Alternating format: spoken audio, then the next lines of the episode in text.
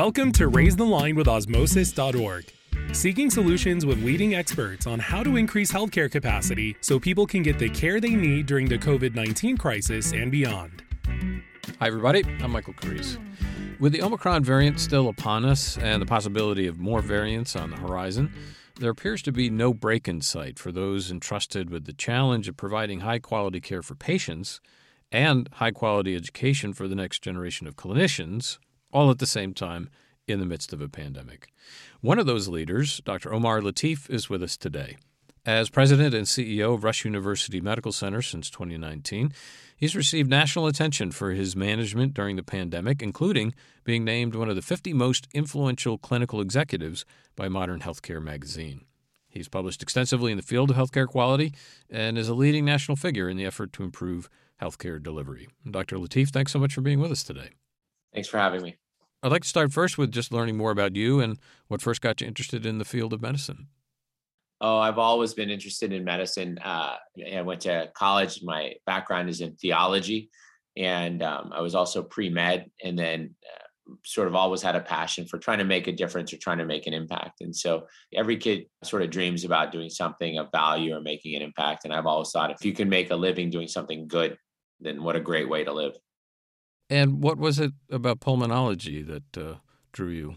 I had a mentor when I was in my residency program in internal medicine who was a pulmonary and critical care physician. So the ICU is sort of where all of medicine comes to live on steroids. It's really an aggressive place to, to practice medicine, and you get to practice all of the physiology and see all the science that you've spent so many years learning come together, working with people. So, you know, I watched a mentor Dr. Duran, who just knew everything and could just walk into a room and know how to take care of people. And we kind of wanted to follow in those footsteps. And did you, at that point in your career, also contemplate a leadership track for yourself and academic medicine?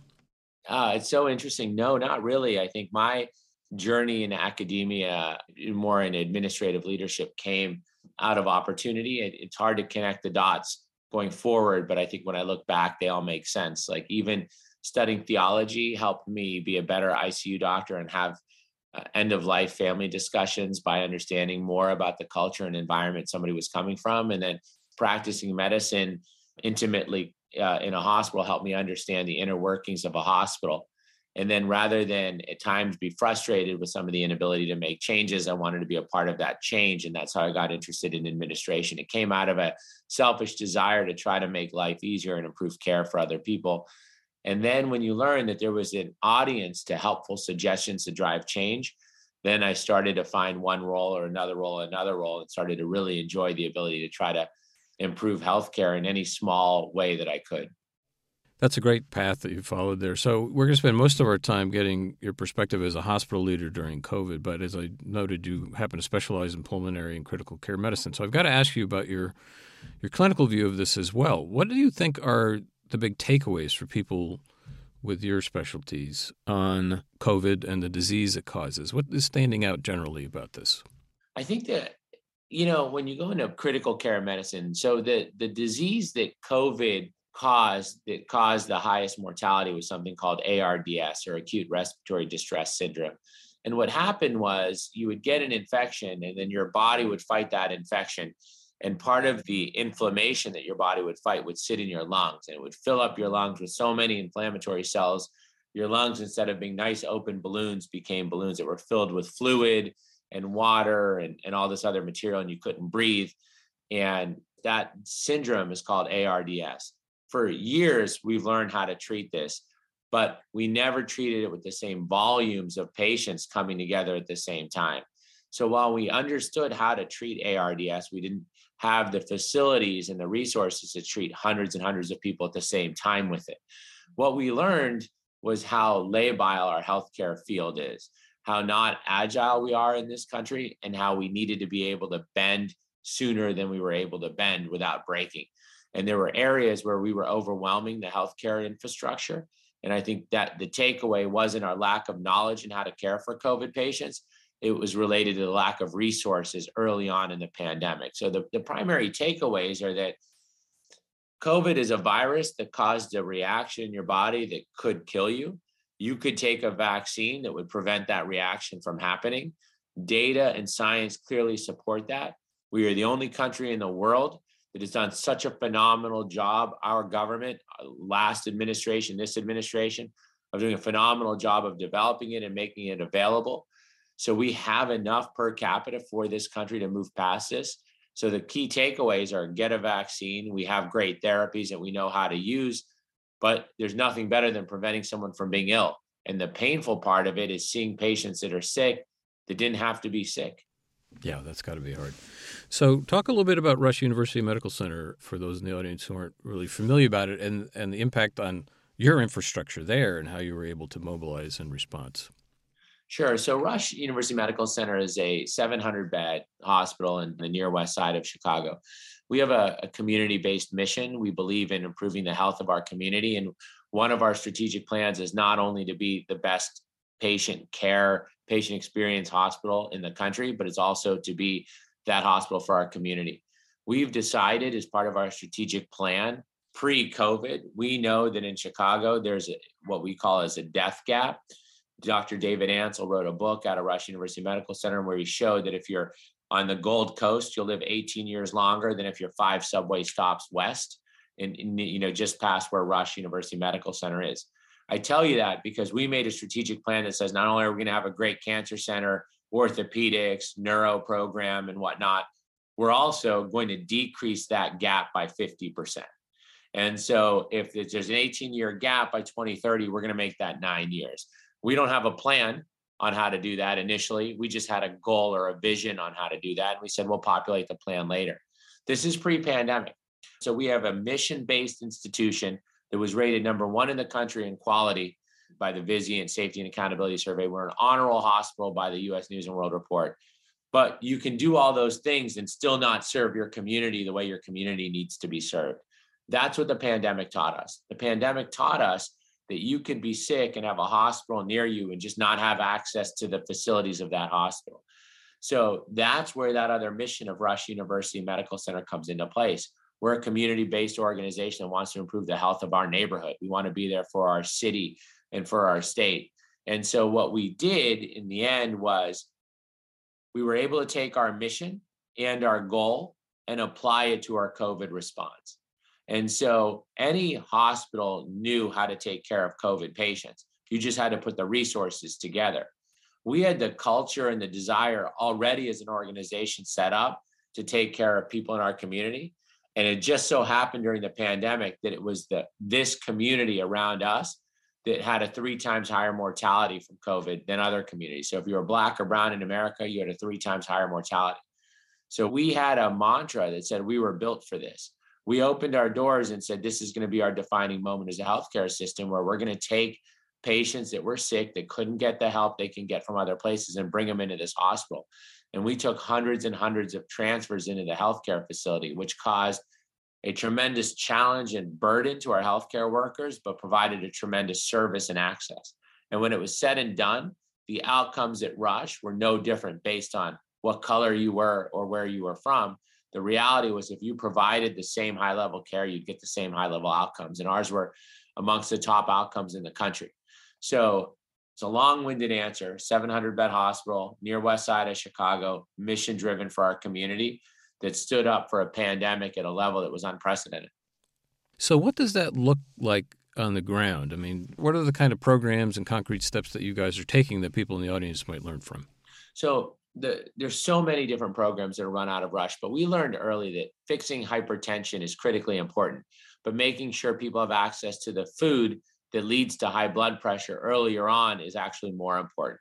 And making sure that people have weight reduction programs or smoking cessation programs can do more than high level heart lung bypass machines that you can put people on overnight.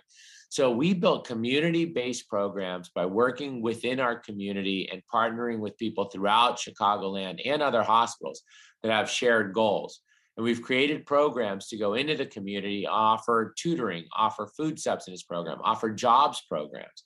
We believe that in doing that, you'll improve the health of your community just the same way you'll improve the health of your community by having a great neurosurgical department.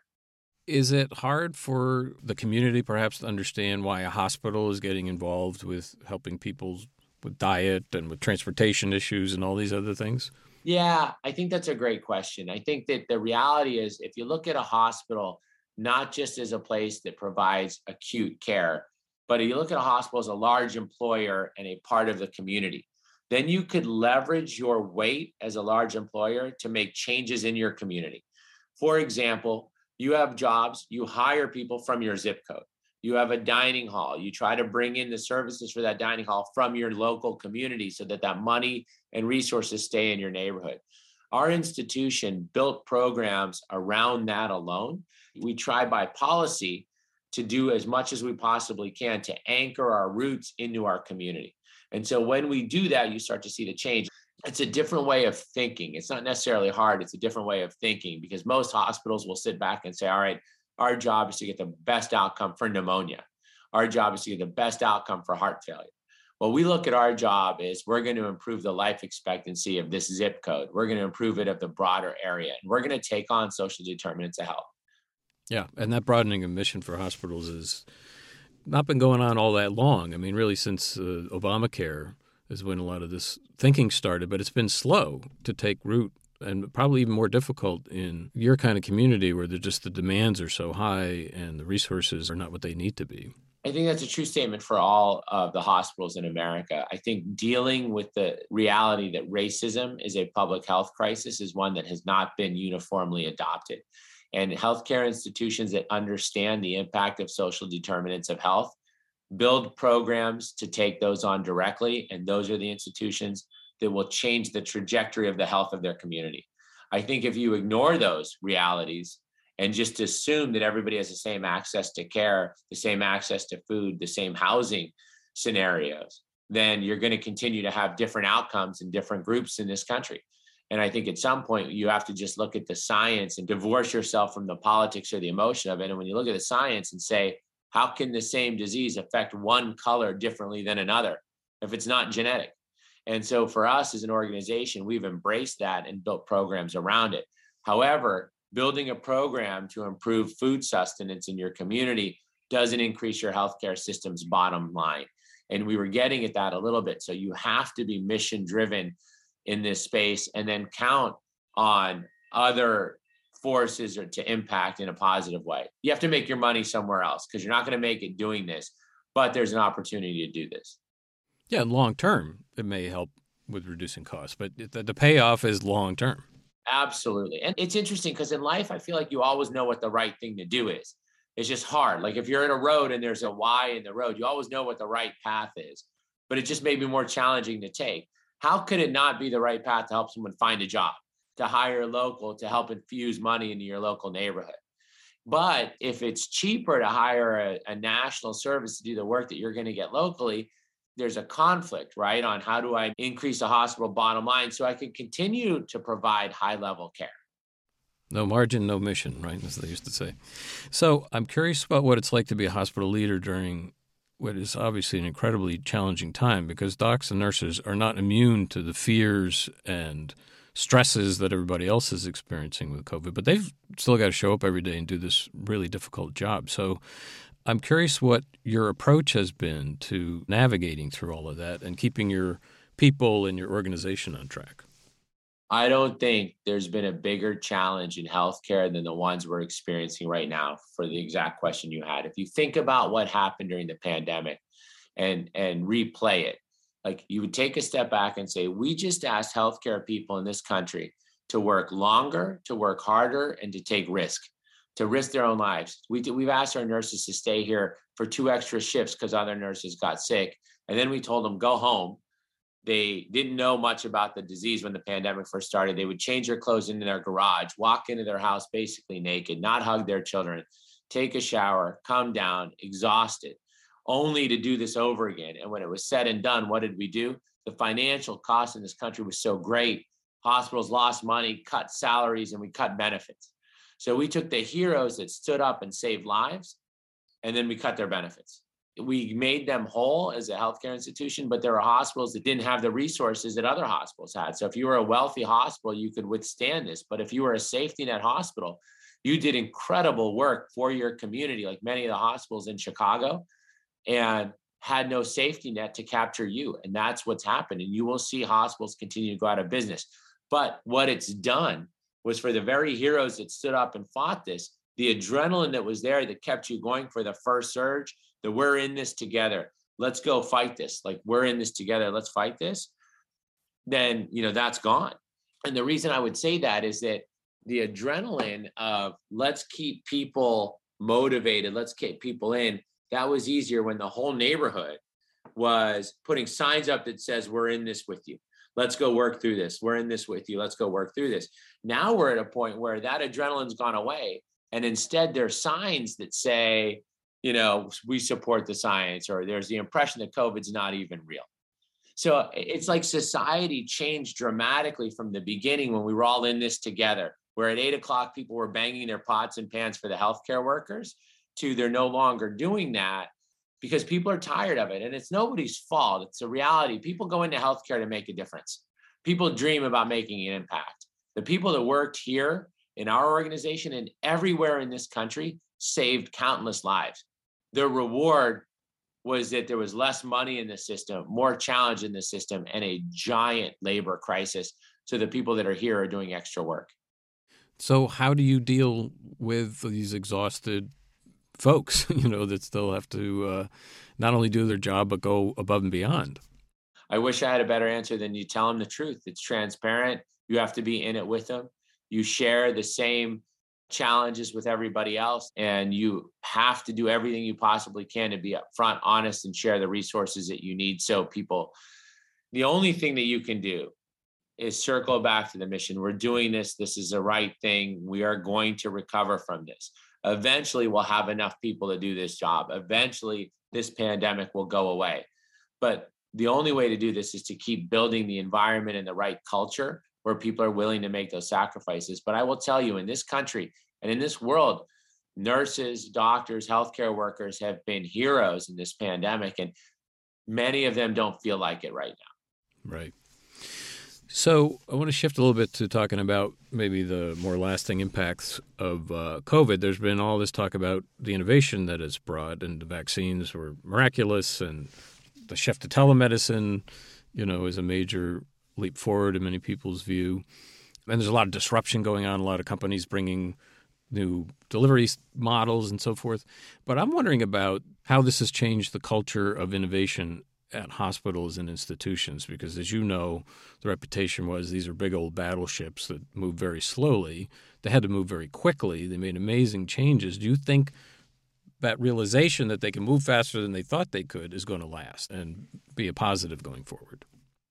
The battleship analogy is understated. Healthcare is like taking a battleship, putting it on a lake, and asking it to turn around.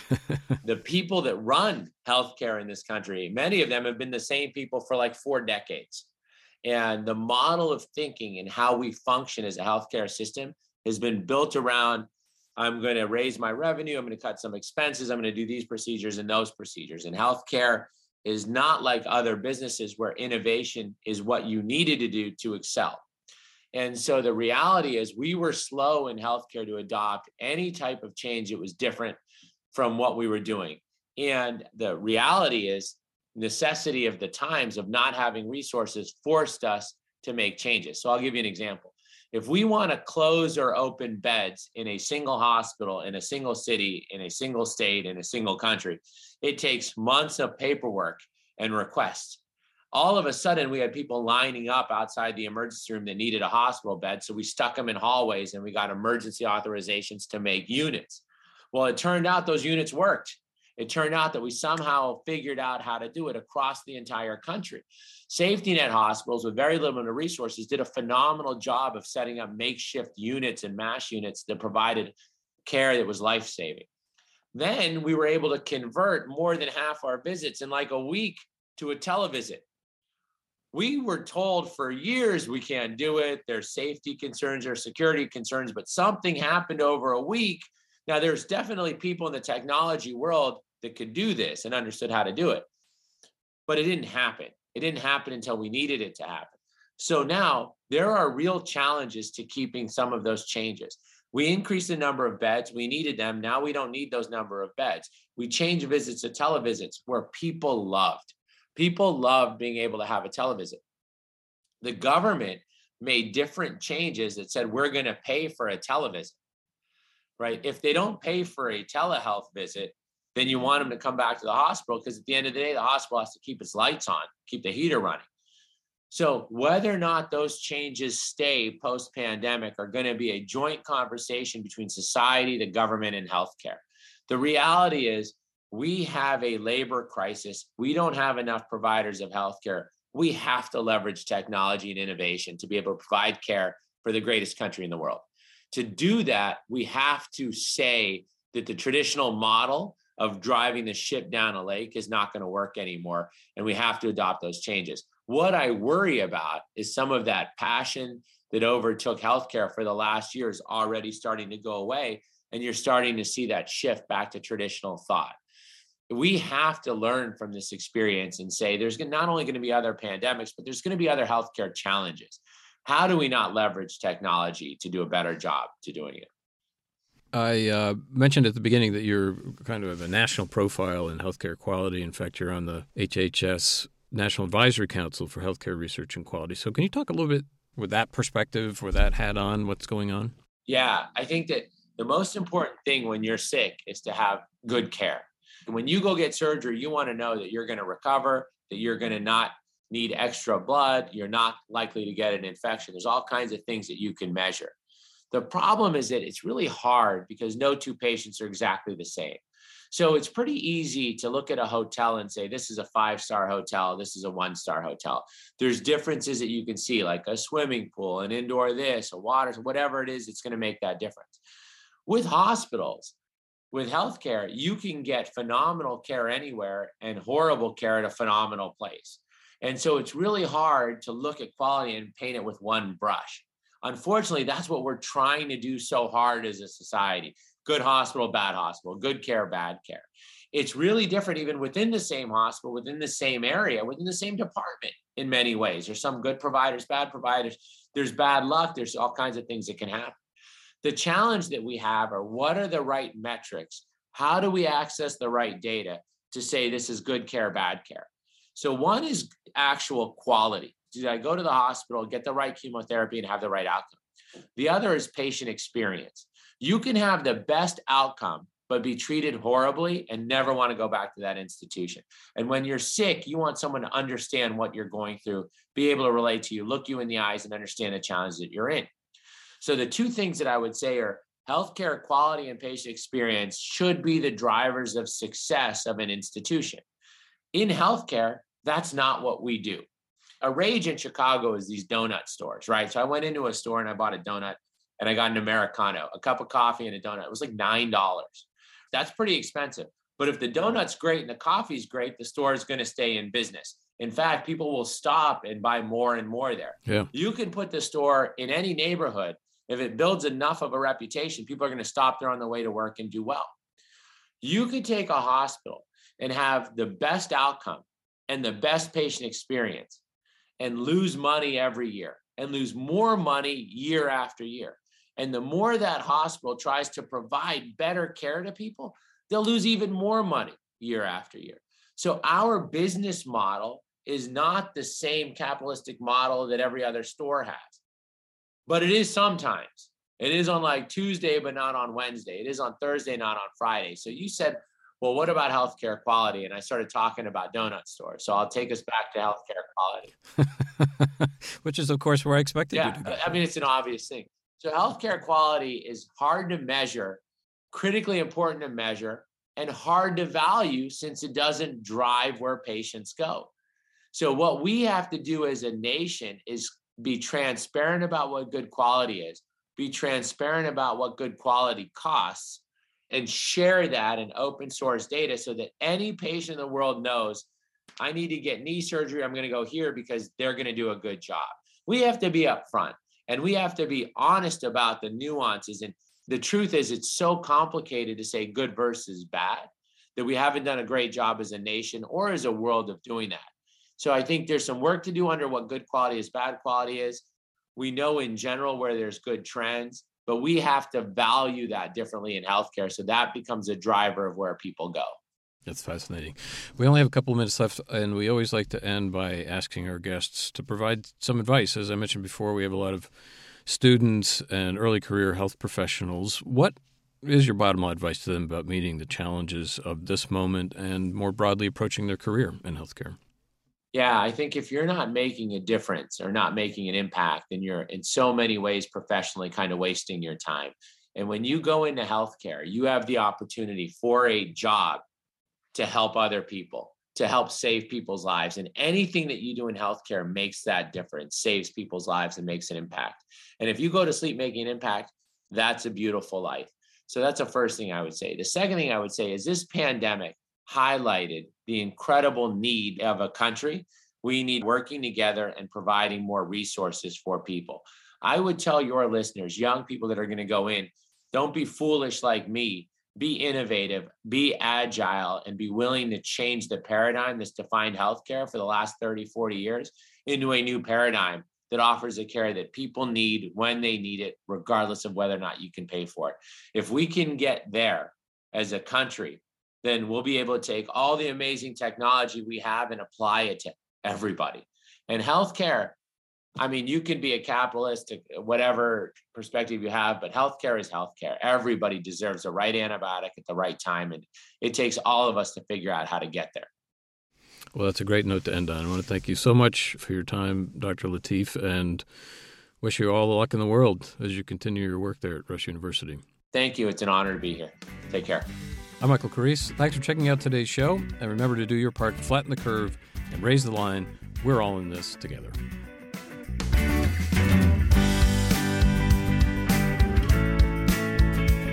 For more information on how you can raise the line and flatten the curve, go to osmosis.org slash COVID-19. If you like this podcast, please share it on your social channels. You can also subscribe to the series and check out all of our episodes at osmosis.org slash raise the line podcast.